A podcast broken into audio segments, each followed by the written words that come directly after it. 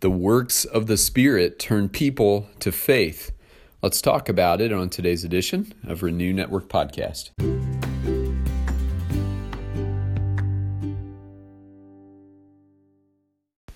Good Monday morning, my friends. Uh, last week we left off in Acts chapter 9, verses 26 through 31, and we saw um, Saul in Jerusalem preaching and teaching the word of the Lord with boldness and having uh, great impact there.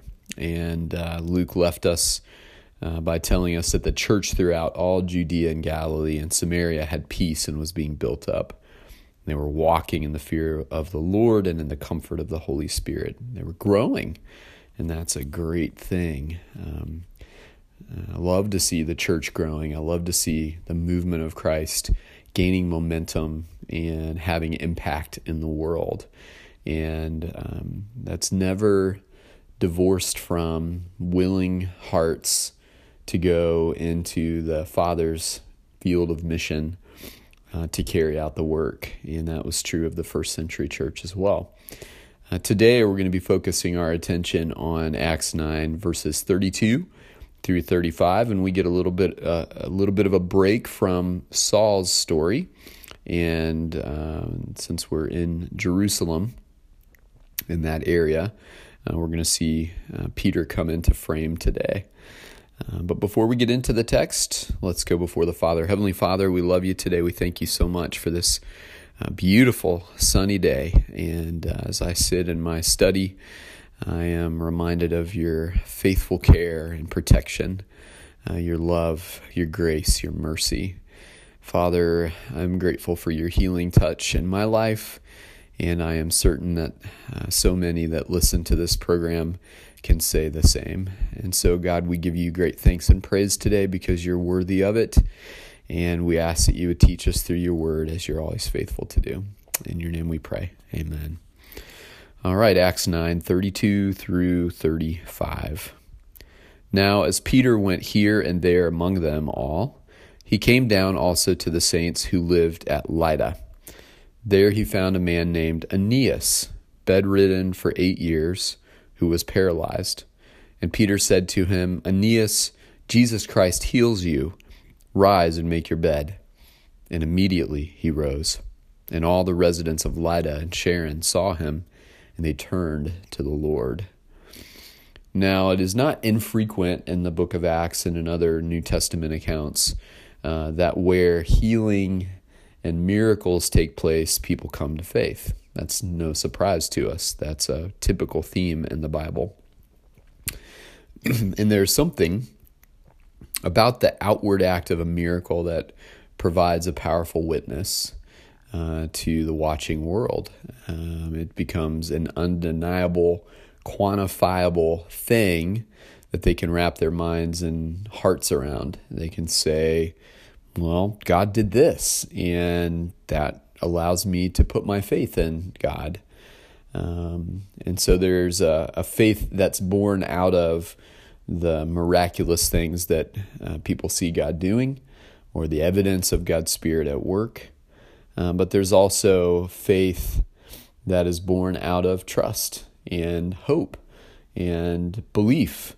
And that is the faith that uh, Jesus says most uh, New Testament or most believers post New Testament um, will experience. Uh, God is still healing, God is still working, God's Spirit is still moving, uh, but we don't often have these dramatic physical healings uh, in, in the way that we saw in the New Testament. And so um, faith is born mostly today through the witness of God's faithful ones sharing their story, their testimony of God's work and healing in their lives. Um, and that tends to be the vehicle by which people come to faith today. But in this miraculous moment, um, Peter is coming through a town called Lydda, and there he encounters a man who has been bedridden for eight years. Uh, he's described as paralyzed. We don't know if he was paralyzed by way of an accident or uh, an illness. Uh, nonetheless, he was paralyzed and bedridden for eight years. The man's name was Aeneas. And Peter encounters him and says boldly to him in verse 34 Jesus Christ heals you. Now, that was not predicated on Aeneas. If you'll just have faith, Jesus Christ will heal you. this is a bold declarative statement. He encounters Aeneas, he sees his situation, and he boldly declares to Aeneas these words Jesus Christ heals you. Rise and make your bed. Now, there's no wiggle room here. This is a very definitive kind of a thing. And Luke tells us immediately he rose. Um, I love Peter's boldness. I love the boldness the first century church had in believing that uh, Jesus was at work, that broken bodies and broken lives would be healed at the speaking of the name of Jesus. And they declared it. They didn't they weren't wishy-washy. They they weren't uh, hedging their bets with prayers that sounded uh, kind of mealy-mouthed and not uh, confident. They believed with full faith that the broken would be healed. And that's exactly what happened here. Um, I'm not sure why we don't see God healing in these dramatic ways as vividly as the first century church was experiencing these things. I am still convinced today that God is performing miracles of physical healing on bodies that are broken and in need. Um, there are inexplainable uh, medical mysteries that defy logic and defy any uh, reasonable doctor's explanation that are still happening today. And there is no doubt in my mind that the source of those healings and the source of those recoveries is none other than the, the power of our great God at work through His Holy Spirit. No doubt about it. Um, but the frequency uh, is not as um, evident today.